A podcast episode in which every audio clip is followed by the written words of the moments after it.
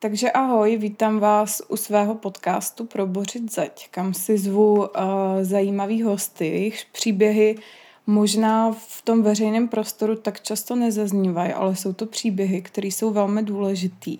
A dneska tady mám milého hosta z Brna.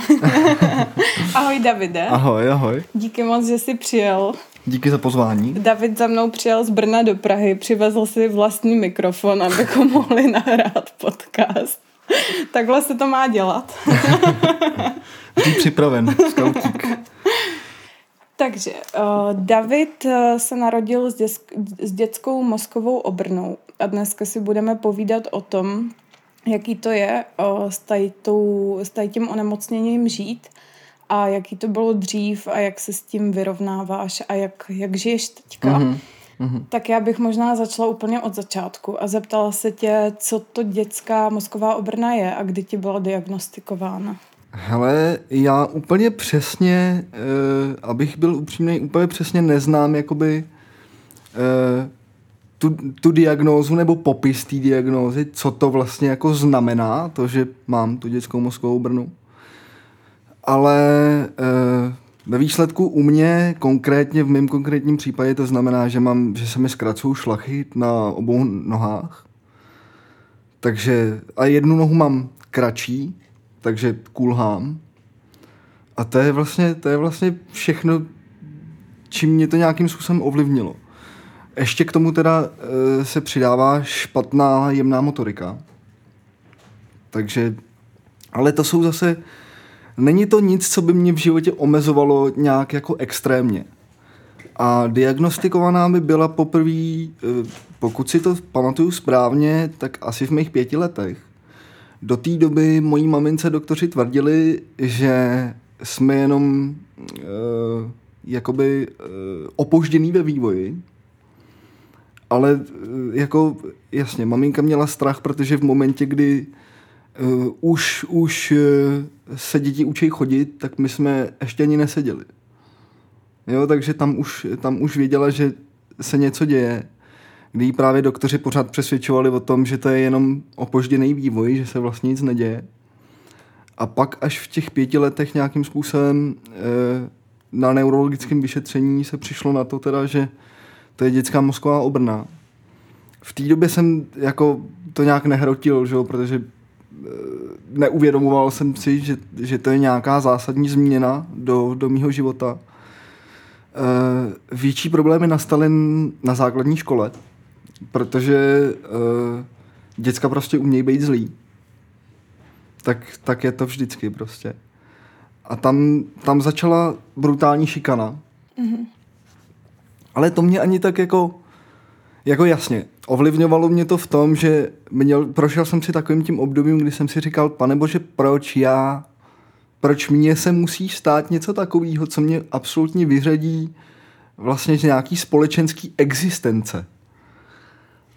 Uh, nejhorší bylo asi to, že prostě kdykoliv přišlo na nějakou týmovou práci, tak to bylo, já s ním do týmu nepůjdu. Já ho tam nechci. Fuj. Jo, že se ke mně ty hmm. děcka začaly chovat způsobem jako ten je prašivej prostě. Bylo to zvláštní, no.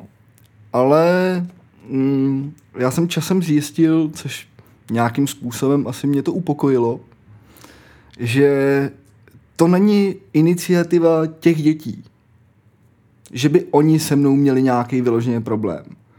To je celý o tom, co jim bylo řečeno doma. Já si pamatuju zážitek, kdy, kdy jsem byl někde na nějakém hřišti a přišel za mnou kluk asi v mém věku prostě a začal si se mnou normálně povídat a asi za 20 minut prostě naběhla jeho maminka, táhla ho za ruku ode mě, že s tím se nebavte, nedivnej. Jo, takže tam mi, došlo, tam mi došlo, že to není iniciativa těch dětí, že oni by chtěli být zlí. To je jenom o tom, co si přenesou z domova. Prostě. Mm-hmm. No ale rozhodně to nejsou jako myšlenky, kterým by se malý dítě mělo zabývat a přemýšlet o tom, proč je vylučovaný z kolektivu jenom proto, že se vymyká nějaký normě. Mm-hmm. Měl si, říkal si, že možná později si si uvědomil, že to třeba je jenom kvůli tomu, co nám říká společnost nebo co nám říkají doma. Ale rozhodně, um, rozhodně tě to muselo bolet v tu chvíli. Tak samozřejmě, samozřejmě, že to bolelo. Bylo to, bylo to nepříjemné, protože na té základní škole prostě chceš zapadnout. Chceš do toho kolektivu patřit. A e, mě tohle to konkrétně omezuje třeba ve sportech. Jo, že nesportuju prostě, protože nemůžu. A já jsem právě v marné snaze někam zapadnout, jsem zkoušel několik e, sportovních kroužků. Zkoušel jsem chodit na tréninky na fotbal, jako, což je zvláštní, když se nad tím zamyslím zpětně, prostě, že se svýma nohama, že kdy jde jedna pondělí, druhá únor prostě, tak, tak uh, zkouším hrát fotbal. Pak jsem zkoušel basketbal, ale já jsem si pak časem uvědomil, že uh, stejně, stejně to nikam nepovede, protože ve výsledku, když přijde nějaký basketbalový zápas nebo fotbalový zápas, tak já do toho týmu prostě vybraný nebudu. Hmm. Hmm. Že to jde jenom o to, že si tam prostě budu Eh, buď na tom basketbale zaházet na koš, anebo si prostě půjdu na trénink, na fotbal zakopat do míče. Hmm. A to ještě, když mi kluci nechají prostě. Když mi občas přihrajou, abych se necítil úplně blbě, že jo. Hmm. A uh, to, že, to, že pak jako by došlo, že to nemá úplně smysl uh, formou toho sportu se snažit nějakým způsobem zapadat. Uh, měl jsem období, kdy jsem se strašně uzavřel do sebe. A seděl jsem prostě doma a jelikož vzhledem k tomu handicapu jsem prostě neměl moc kamarádů, protože e, spousta děcek pak začala fungovat takým tím způsobem, že e, co by si lidi okolo mě řekli, kdybych se s ním někde ukázal. Jo, e, takže prostě já jsem většinou času proseděl doma. Možná proto, možná proto se ze mě stal časem takový ten pseudointelektuál a těžký knihomol. Protože jediné, co, co já jsem dělal, bylo, že jsem seděl doma a četl jsem knížky a nebo, nebo jsem prostě koukal na filmy. Takže se stranil kolektivu radši, než aby se musel potýkat s nějakými případnými uh, komentáři, Jasně. pohledy. Hmm. Tam, nastával, tam nastával problém v tom, že uh, spousta těch uh, lidí si automaticky myslela, že když mám něco s tělem, tak musím mít něco s hlavou a odmítali mě k sobě pustit. Jo, takže, takže opravdu jsem fungoval tím, že jsem se uzavřel doma, nechodil jsem ven, ono ani nebylo s kým, takže, takže eh, jsem fungoval na tom, že fakt jsem čet knížky a sledoval filmy, postupem času se k tomu přidalo to, že jsem se začal věnovat muzice, protože bráchové domů nosili kazety, jo, tak jsem si říkal, he, něco, co bych mohl dělat, něco, k čemu se můžu upnout, nějaký koníček. Ono, e, výrazně se to změnilo až v momentě, kdy jsem nastoupil na střední školu, mm-hmm. protože tam už ty, tam už ty lidi e, jsou nějakým způsobem dospělejší, nebo jak to mám říct, e, že tam, tam ten handicap nepřicházel úplně, úplně na přetřes mezi nimi, jo? že prostě přijali to, že s nima v té třídě funguju a že tam musím být, takže by bylo lepší se mnou vycházet. A na jakou střední školu jsi chodil? Eh, byla to střední odborná škola sociální a střední škola lesnická ve Šluknově. Mm-hmm. Byl to obor sociálně správní činnost, což je zvláštní, že prostě eh, moje první myšlenka v tom, když jsem chtěl jít studovat, tohle bylo to, že chci pomáhat lidem. No, protože od těch svých nějakých pěti, šesti jsem začal jezdit do Jánských lázní, do Krkonoš, na ozdravný pobyty, kde tam teprve jsem dostal takový ten, takový ten kopanec, jakože tady konečně někam patřím, protože tady se mi nemůže nikdo smát. Protože tady okolo mě jsou lidi, kteří všichni mají nějaký problém.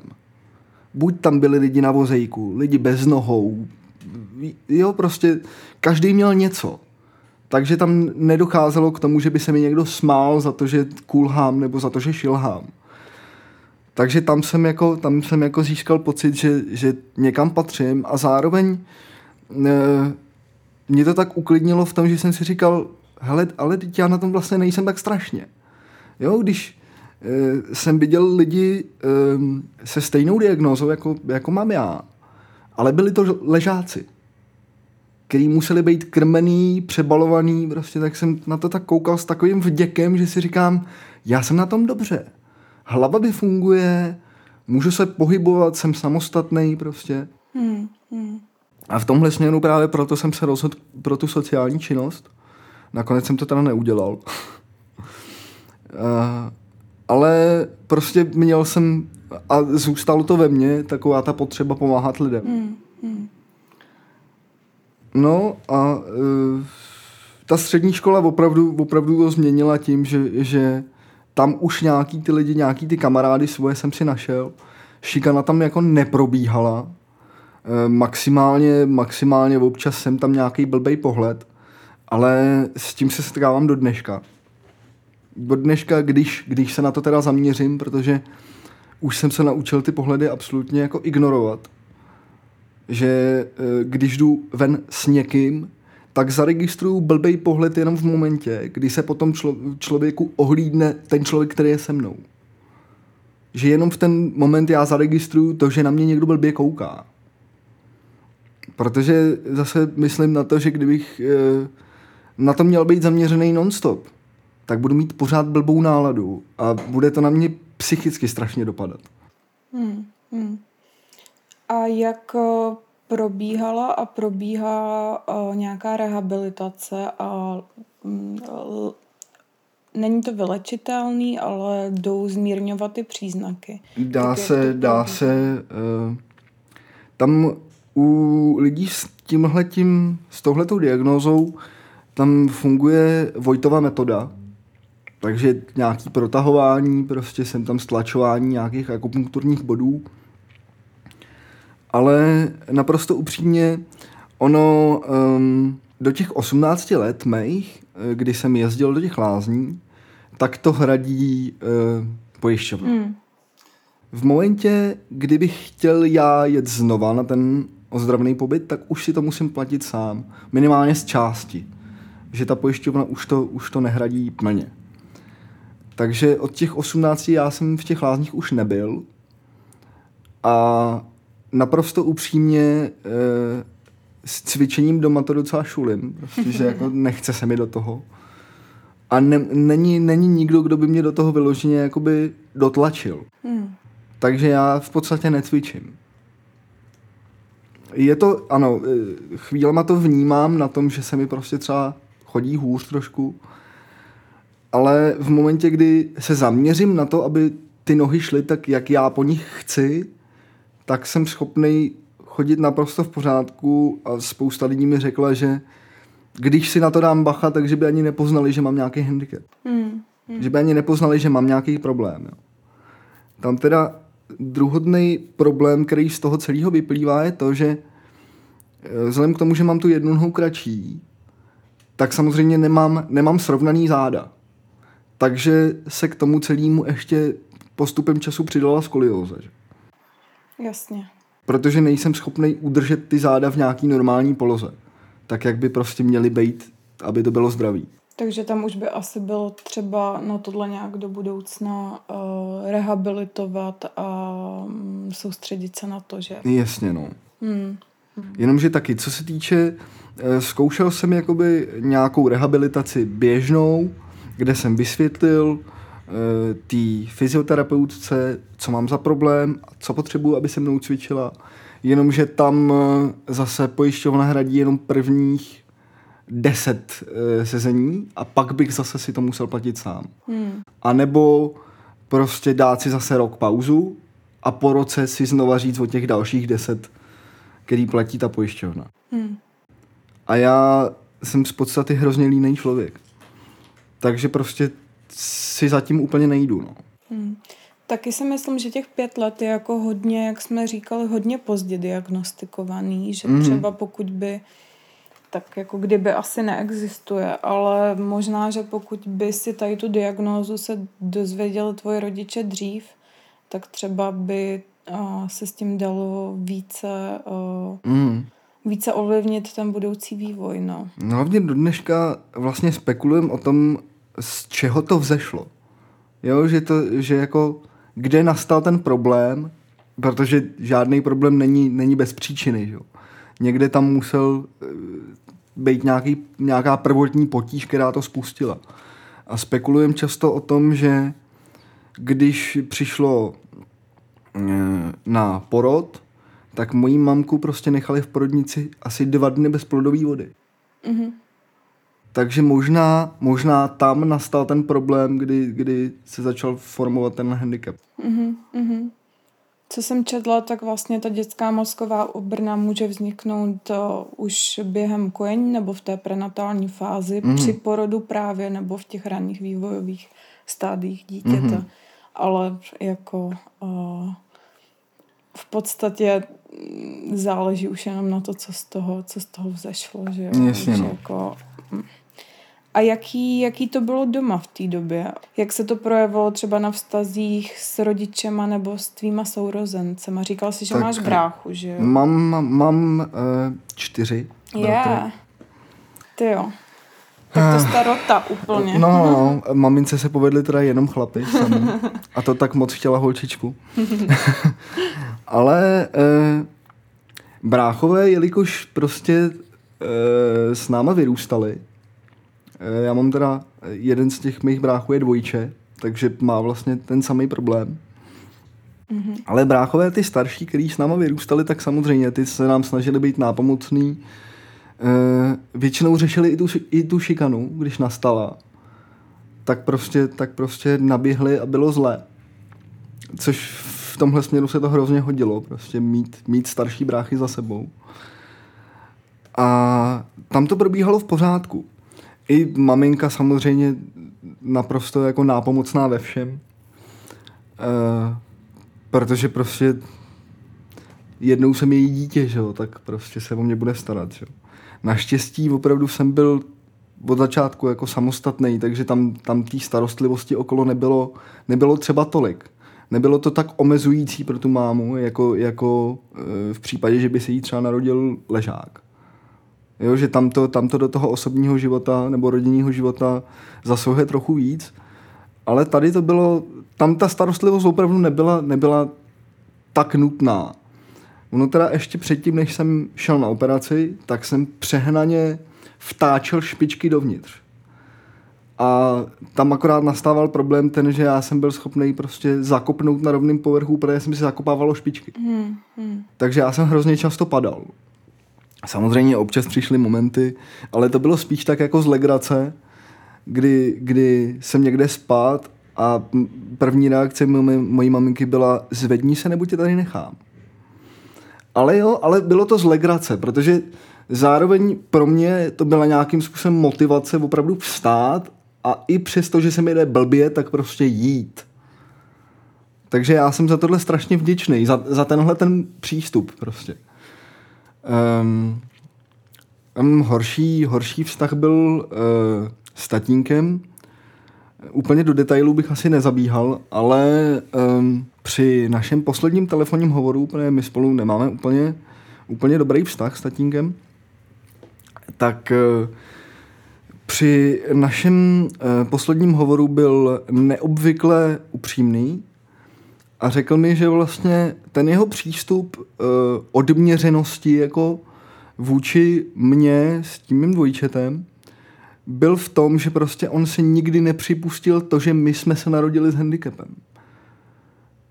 Mně to bylo tenkrát vysvětlováno i s nějakou psycholožkou, která mi říkala, že tohle prostě mají rodiče, tohle mají většinou tátové handicapovaných dětí protože ten handicap toho dítěte vnímají jako nějaký svoje vlastní selhání. Takže je to, je to v podstatě věc, věc ega nějakým způsobem. Ale zároveň si hrozně vážím toho, že po těch letech prostě eh, toho všeho, co jsme jako si zažili, tak e, tatínek opravdu se k tomu postavil konečně čelem a byl mi schopný říct, kde je důvod toho, že ke mně nemá takový vztah, jaký by měl mít otec ke svým dítěti. A tohle mi pomohlo jakoby se i nějakým způsobem přenést přes ten náš e, špatně fungující vztah, protože mi doslova řekl, že prostě vztah, vztah jako mezi otcem a synem mezi náma nikdy nebude. Protože mi prostě neumí být otcem vzhledem k tomu, že, že pořád funguje na tom, že to, to, co mám já za problém, že to se prostě nestalo. Pořád má nějaký mentální blok v tom, že si to prostě nepřipustil. Mm-hmm. Ale jinak jako vztahy, vztahy v rodině fungují fungují na výbornou, bych řekl, že, že spousta těch věcí, který, kterýma jsme si prošli, nás extrémně stmelila. Jsme si extrémně blízký jako s bráchama a s maminou. To je, moje maminka je absolutně boží člověk. To je žena s velkým ž prostě. A ta mě zároveň i naučila tenkrát, jak se vlastně přenést přes, eh, přes eh, nějaký ty posměšky, nebo prostě, protože ta šikana ve většině případů byla slovní, pak samozřejmě docházelo i na fyzickou šikanu, kdy, kdy děcka věděli, že když mě praští a utečou, tak já je nedoženu. Takže... Tak je musíš praštit první. No, jasně. A kde jsem teď skončil? Že tě naučila máma, Jo, naučila mě, naučila mě prostě nějaký ty základní jakoby hlášky, který má jako odpovědět těm lidem, jo? že já jsem se postupem času naučil, vzhledem k tomu, že i šilhám právě, tak nejčastější otázka byla, kam koukáš? Mm-hmm. Já říkám, já mám oči všude. jo, vyprávěl jsem tady ještě, ještě Járovi, ještě před natáčením historku, kdy za mnou přistoupila taková um, jinak prostorově řečená slečna a řekla mi, že až se na mě podíváš rovně, tak se mnou mluv. Tak jsem se na ní tak podíval a říkám, tvůj problém je v tom, že seš přes celý moje zorný pole. Její odpověď zněla, že hele, ale teď máš oči vzadu. Říkám, no, měla bys hubnout, tam seš taky. A v tom momentě prostě, kdy už jsem se nějakým způsobem naučil to přijmout a dělat si ze sebe spíš legraci, tak eh, tím sebereš těm lidem spoustu argumentů. Protože oni zjistějí, že ten handicap už není tvoje slabina. Není to něco, na co tě dostanou prostě. Hmm. Jo, a já do dneška říkám, že prostě třeba šilhání bylo na základní škole vlastně obrovská výhoda píšeš test, nevíš, přisedneš si k nejchytřejšímu člověku, hodíš tam to zvědavý oko, prostě opíšeš si, co potřebuješ a učitel neví nic, protože takhle blbě koukáš pořád. Jo, takže prostě geniální vlastně. Jasný. Tenkrát mi vyprávěl taky kolega v práci, že, jo, že rozdíl mezi chlapama a ženskýma, že, že ženský mají periferní vnímání, že jako jsou schopní koukat do počítače a mezi tím vnímat tisíc dalších věcí, když to chlap vnímá jenom ten počítač, který mu se věnuje. A já jsem se na ně tak podíval s úsměvem a říkám, vidíš, já jsem s tím vyběh. Já ty oči prostě rozházím všude možně a mám přehled. A jaký pro tebe bylo s tady tím handicapem první nějaký navazování vztahů s holkama? jak tě to omezovalo nebo ovlivňovalo tvoje sebevědomí? Hele, uh, ono to moje sebevědomí uh, ovlivňuje do dneška, jo? Protože uh, já mám do dneška velký problém uh, s navazováním jako vztahů. Možná protože, co se týče, co se týče toho, že ten handicap je dost jako viditelný, tak uh, se právě bojím toho, jak na to ta slečna bude reagovat. Takže dejme tomu příklad, prostě když narazím na slečnu na seznamce, tak se spolu začneme normálně bavit, s tím, že já v momentě, kdy dojde na to, že se domluváme na nějakou schůzku, tak jí musím upozornit na to, že mám tenhle ten problém, tak aby prostě se nelekala, nebo prostě, jo, že... Ale zároveň, zároveň opět jsem to schopný otočit v nějakou výhodu, protože v momentě, kdy se do mě slečna zamiluje, tak vím, že to není kvůli tomu, jak vypadám. Že opravdu je to ten cit, který tam má být prostě. Že opět, opět to funguje jako výhoda. V mm. určitém směru prostě. Mm-hmm. A co, jaký uh, to je pro tebe na pracovním trhu? Jak tě vnímají zaměstnavatelé? Je to docela složitý, ale dneska ten zákon je vymyšlený tak skvěle, že každá firma musí mít minimálně dvě místa pro zdravotně postiženého člověka. Takže, takže tímhle směrem jakoby nám ten zákon vychází vstříc, ale e, co jsem v, zatím jako byl schopen najít práci, tak to bylo většinou mm, docela paradoxně jako vrátnej nebo strážnej, což mi přijde vzhledem k tomu, že jsem třeba naposled, když jsem sledoval zprávy, tak jsem narazil na to, jak kde si, jestli nevím, v Ostravě to bylo, kde napadli toho, toho nočního hlídače, důchodce, ho napadli mladý, mladý kluci, že jo, nějaký, protože je nechtěl někam pustit. Ono nevýhoda toho je, že e, v momentě, kdyby se do toho objektu, objektu, který já mám jakoby strážit, měl někdo dostat, kdo tam bude chtít něco krást nebo něco, tak já ho nezastavím se svým handicapem. Jo? Já ho nedoženu. Ale e, zároveň ty bezpečnostní agentury jsou jakoby nejvstřícnější vůči lidem s nějakým handicapem, ale zase je v tom jistá vypočítavost zřejmě, protože prostě jakmile, jakmile dosadíš na pracovní pozici někoho, kdo má handicap, tak máš právo na dotace od státu. A to nejsou malé peníze. A většina těch bezpečnostních agentur vlastně funguje z těch peněz, který dostává jako dotace eh, za to, že, za to, že zaměstnali handicapovaného člověka. Jo, jinak, jinak eh, já mám spoustu, já mám spoustu omezení v tom, že třeba prostě nevydržím dlouho stát někde. Jo, takže představa toho, že bych šel stát do fabriky někam k pásu, tak prostě neexistuje. Hmm. Já vydržím eh, stát na nejvejš hodinu a pak si prostě potřebuju sednout. Protože na těch nohách je to cítit. Hmm. A ve výsledku mě pak začnou bolet i ty záda. Že? Hmm. Hmm. No stalo se ti někdy například, že zaměstnavatel ti řekl, um, že třeba reagoval jako kladně na tvůj životopis a potom v reálu uh, řekli, že ne? E, to se mi zatím nestalo. To se mi zatím nestalo, musím zaťukat, jako měl jsem štěstí.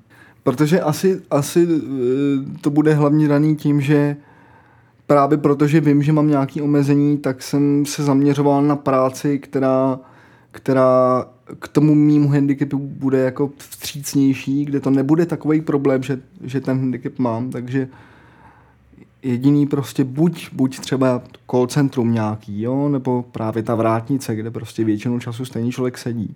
Hmm, hmm. Takže tam není potřeba, není potřeba prostě ty nohy tolik používat. Já jsem viděla na tvém Instagramu, mm-hmm. že uh, jsem si tě pro, prolustrovala, že jsi dal výpověď v práci a ano. že se budeš uh, teďka věnovat uh, hudbě, že zkusíš, zkusíš do toho jít takhle na full, což je mm-hmm. skvělý. Tak uh, kdybys mohl říct, můžeš si udělat reklamu a říct, oh, jakou hudbu děláš a kde tak, si tě můžeme poslechnout už, uh, už asi 16 let, teď jsem to naposled počítal, 16 let se věnuju repu na, dejme tomu, jako amatérský úrovni. Ještě furt nejsem žádný velký jméno. A jediný místo, kde se lidi můžou najít moji muziku, je, je YouTube. Jsem tam jako Ironic, uh, I, R, O, N, N, I, C, K.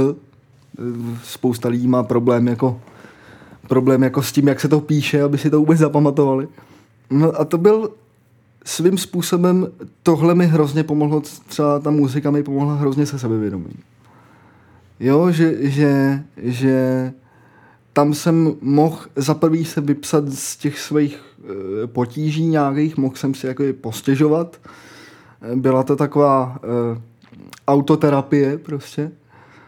Říkám, hrozně mi, to, hrozně mi to pomohlo, protože jsem začal vnímat i to, že prostě lidi kladně přijímají tu muziku, že neřešejí to, kdo stojí zatím, jakoby neřešejí nějak můj vzhled, nebo to, že mám nějaký handicap. Hlavní je to, že jsem schopný na nějaký úrovni přemýšlet prostě logicky, že mozku se ten handicap vůbec nedotk prostě. A že... To, co říkáš, je hlavní. Tak, přesně tak. Mm-hmm.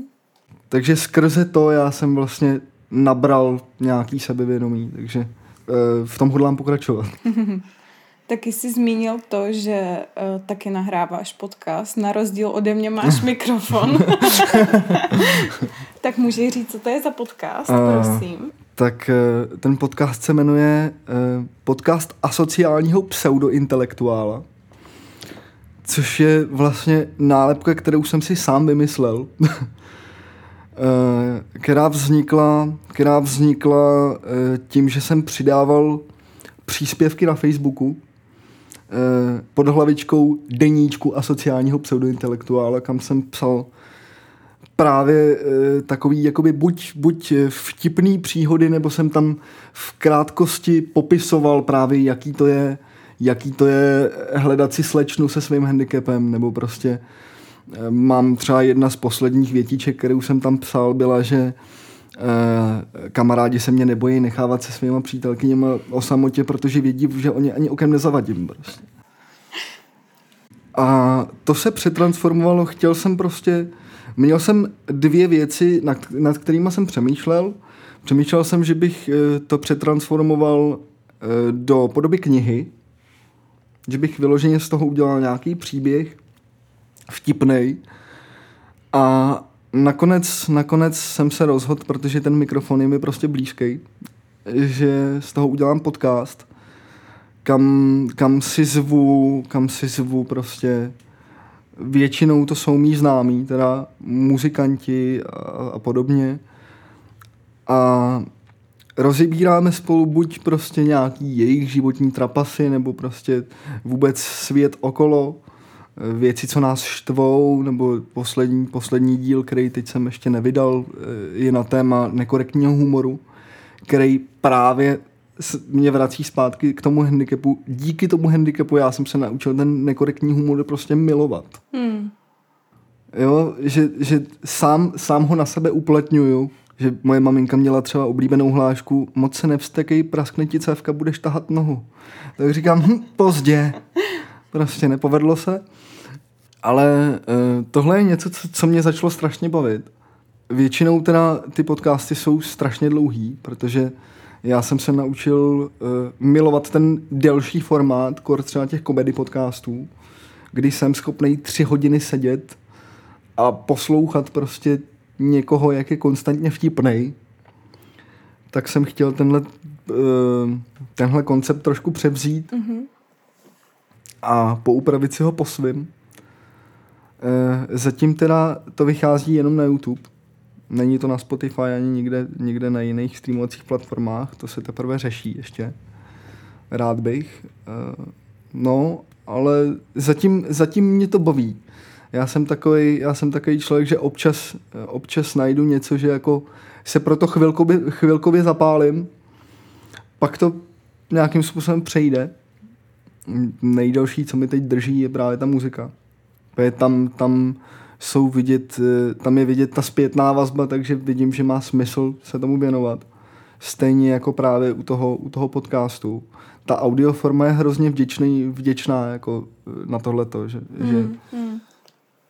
Mně se líbí, že i přes svůj hand, nebo možná i pro, nebo díky svom, svému handicapu hmm. jako uh, děláš spoustu věcí a že jsi jako velmi optimistický. To je skvělý. Řekl bys, že uh, tě tvůj handicap udělal silnější osobností? Uh, rozhodně, rozhodně. Já si pamatuju, když jsem se třeba poprvé vracel z těch lázní a před mámou jsem, z mě vypadla hláška, že já jsem vděčný za to, že ten handicap mám. Protože v první řadě eh, díky tomu, že mám ten handicap, jsem jezdil na ty ozdravní pobyty, kde jsem poznal spoustu naprosto úžasných duší. úžasných lidí, se kterými se do dneška, do dneška bavím, do, dneš, do dneška s většinou z nich udržuju kontakt. A zároveň asi nějakým způsobem uh, to formovalo moje, moje myšlení. že snažím se, snažím se nesoudit lidi okolo sebe, protože prostě každý máme svý. A hlavně, kdybych já někoho soudil, tak to bude mírně pokrytecký. A řekl bych, že mi to hodně pomohlo. Hodně mě to posunulo jako člověka. No. Hmm, hmm. Takže říká, že, o, že bys to nevyměnil, že v nějakém slova smyslu jsi za to vděčný. I, jako jasně, že mi občas chybí takové ty věci, jako je právě třeba sport, jít si někam zahrát fotbal nebo prostě zaházet si na koš. Jasně, ale e, momentálně prostě po 26 letech mýho života, kdy s tím žiju, tak uh, už se dívám spíš, jenom, spíš na ty světlé stránky té věci prostě a neměnil bych to. Hmm. Hmm. Kdyby byla možnost vrátit čas a něco s tím udělat, tak to neudělám prostě, protože, uh, protože to ze mě udělalo člověka, kterým jsem teď a myslím, že nejsem špatný člověk. Ty už si to nakousnul několikrát ohledně toho, jak se s těma negativníma mm, pohledama, někdy možná komentářema vyrovnáváš. Mm-hmm. U tebe je teda silná stránka humor. Mm-hmm. Uh, potom říkal si, že snažíš se mít jako tunelový vidění, prostě nepřipouštět si ty pohledy, nezajímat se. Jasně, jasně. Takže řekl bys, že třeba když jdeš po ulici, tak jako jdeš jiným způsobem než ostatní lidi? Soustředíš se na jiné věci? Eh, primárně vždycky záleží na tom, kam jdou, když někam jdou. A soustředím se, přemýšlím hlavně jenom nad tou věcí, kterou jdu zrovna řešit a opravdu prostě nevnímám ty pohledy kolem. Snažím se opravdu, opravdu jim nedávat pozornost, protože eh, si uvědomuju, že kdybych eh, to měl pořád řešit, to, že mám problém, na který lidi koukají takhle. Jako smutný fakt je to, že si mě většinou prohlíže jak exponát v muzeu dospělí lidi, hmm. který by z mýho pohledu měli už mít nějaký rozum a měli by vědět prostě, že, že OK, na tomhle světě se hold prostě pohybují lidi, který mají nějaký handicap. Wow, prostě, děje se to. Jo, tak tím víc mě to překvapuje, že prostě hmm občas narazím na člověka, který prostě se na mě dívá tak, že se tomu pohledu nejde vyhnout. Mm. Jo, že vyloženě se zastaví v tom místě a pozoruje mě prostě. A já jsem se ještě pořád nenaučil udělat takový to, že bych stejný, stejným pohledem jázíral na něj, jako vidím Taky tě. by se zastavil. Jako vidím koukal. tě. Jo, nebo, mm. nebo prostě nějak, nějak eh, vokálně to vyjádřit, že jako, co čumíš? Hmm. Nebo jako ještě jsi neviděl člověka s handicapem, nebo um, radši, radši to prostě nevnímám, neřeším to. A jsem mnohem spokojenější. Hmm. Protože vím, že kdybych se tím měl zabývat nějakým způsobem, tak se budu, kdykoliv vylezu ven, tak se budu domů vrát, vracet uh, v nějakým úzkostném stavu. Protože bych hrozně v sobě rozebíral to, že, to, že uh, někdo mě vnímá jako nějakou anomálii naštěstí okolo sebe, po tom, co jsem se přestěhoval do Brna, tak jsem si kolem sebe utvořil partu přátel, kde mm, ani jednou za tu dobu, co tam jsem, prostě to nepadlo v konverzaci. Že hele, ty tohle nemůžeš, ty máš tenhle ten a tenhle ten problém. Nebo že by si někdo ze mě z nich dělal, dělal, dělal jako legraci. To já spíš rýpu do nich. Prostě to je, to je, to je paradox, ale jsem za to strašně rád, že prostě jsem si našel nějakou svoji sortu lidí, eh, kde, který nevnímají můj problém jako problém. No a jsem spokojenější. Jsem hmm. spokojenější. Opravdu hmm. říkám, já můžu být rád za to, že ten můj handicap je taková mírnější forma, že prostě mozek funguje, jsem schopný se postarat sám o sebe a v tom momentě nic dalšího mě nemusí zajímat. Takže já jsem spokojený. Řekl bych, že ve spoustě, ve spoustě směrů jsem spokojenější než některý zdraví lidi. Hmm. Hmm. Tak to je super. Jak, jak bychom měli reagovat, pokud vidíme člověka, kterým třeba má ty příznaky dětské mozkové obrny? Ať už na ulici, nebo pokud s ním jako začínáme mluvit? Hele, uh, úplně normálně, jako když se bavíš se zdravým člověkem. Jo? A když už, když už takovýho člověka vidíš na ulici, zbytečně blbě nezírat. Prostě to je, to je, Nečumět. Jasně, Teďka. prostě jediný, to, je, to je jediný, o co jde, prostě dát tomu člověku uh, pocit, že je naprosto v pořádku. Je tam, protože je. Protože je ten člověk v pořádku. Jediný, jediný co, co je za problém, je to, že prostě fyzicky eh, nezvládá to, co zvládá zdravý člověk. To je jediná potíž, která tě omezuje. Ale jinak, jinak jsem, nebo jinak ty lidi jsou většinou teda, eh, většinou to není spojený s eh, nějakou mentální dysfunkcí, takže většinou ty lidi jsou naprosto v pořádku. Dejme tomu, zažil jsem klučinu, který byl připoutaný na vozejku. A byl to jeden z nejinteligentnějších lidí, který já znám. Perfektně hrál šachy. Hmm. Jo, jenomže tohle prostě um, spousta lidí to přes ty, přes ty předsudky není schopná vidět. A mně je to, mně je to hrozně líto. Protože se tím člověk o hroznou spoustu věcí připravuje. Tím, že se rozhod prostě vidět jenom tím jedním pohledem. Hmm. Jo, takže když už prostě potkáš někoho takového na ulici, zbytečně blbě nezírat. A když už se s tím člověkem bavíš, tak uh, nedávat tomu člověku najevo, že ti přijde nějakým způsobem jiný. A když už se ho na to chceš zeptat, jako na ten, na ten handicap, tak jako vymyslet nějaký uh, slušný způsob, jo, nebo nějak, aby to neznělo úplně blbě. Zažil jsem, když jsem seděl s kamarádem a on na mě tak, tak půl hodinky zíral a pak říká, hele, to máš po nějaký autonehodě prostě, jo? Tak jsem mu prostě dlouze musel vysvětlovat, že ne, že to nemám po, ne, po nehodě, že s tím jsem se prostě narodil. Ale pak, když jsme se dál o tom nějakým způsobem bavili, tak pochopil a, a jsou z nás kamarádi. Jo, jenom jde o to prostě, jenom jde o to nepřistupovat k tomu tak, že jako buď ten člověk je divnej, anebo ha, ha, ha, on má problém. Mm. Jo, e, protože e, říkám prostě, jakmile k sobě pustíš eh, člověka s handicapem, tak většinou to jsou lidi, kteří díky tomu, že mají třeba fyzicky, fyzickou potíž, tak o to víc, o to víc toho mají v hlavě. Protože sami potřebují nějakým způsobem ten tělesný deficit nějak dorovnat tím, že právě třeba se prostě učej nebo já nevím, čtou, sebevzdělávají se nějakým způsobem. A říkám prostě spousta z těch lidí, to jsou, to jsou nejúžasnější duše, jaký já jsem poznal. To jsou kouzelní lidi, takže prostě jediná rada prostě těm lidem je snažit se přenést před, přes svoje předsudky a prostě dát tomu člověku prostor na to, s tebou mluvit a odhalit se ti nějakým způsobem prostě.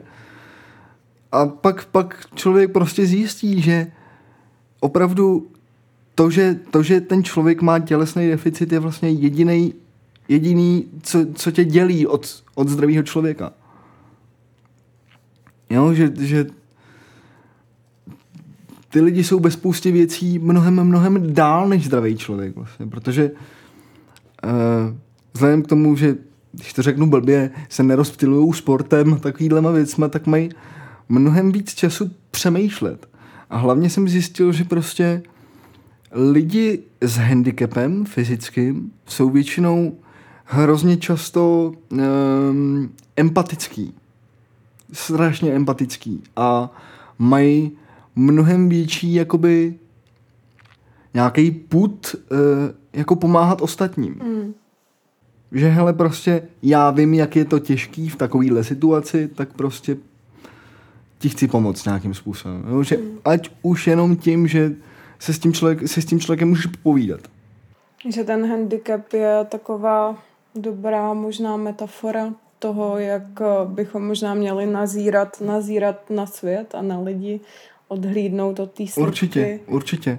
Vidět to, co je Snažit vevnitř. se vidět za, za to, co je, za to, co je prostě na povrchu. Hmm. Hmm. Takže tak. Tak jo, Davide, moc díky, že jsme dneska mohli eh, s tebou taky nahlídnout za, zatímco běžně není vidět, ale to, na co bychom se mohli soustředit a měli soustředit. Mhm. Díky moc, že jsi přijel se svým mikrofonem.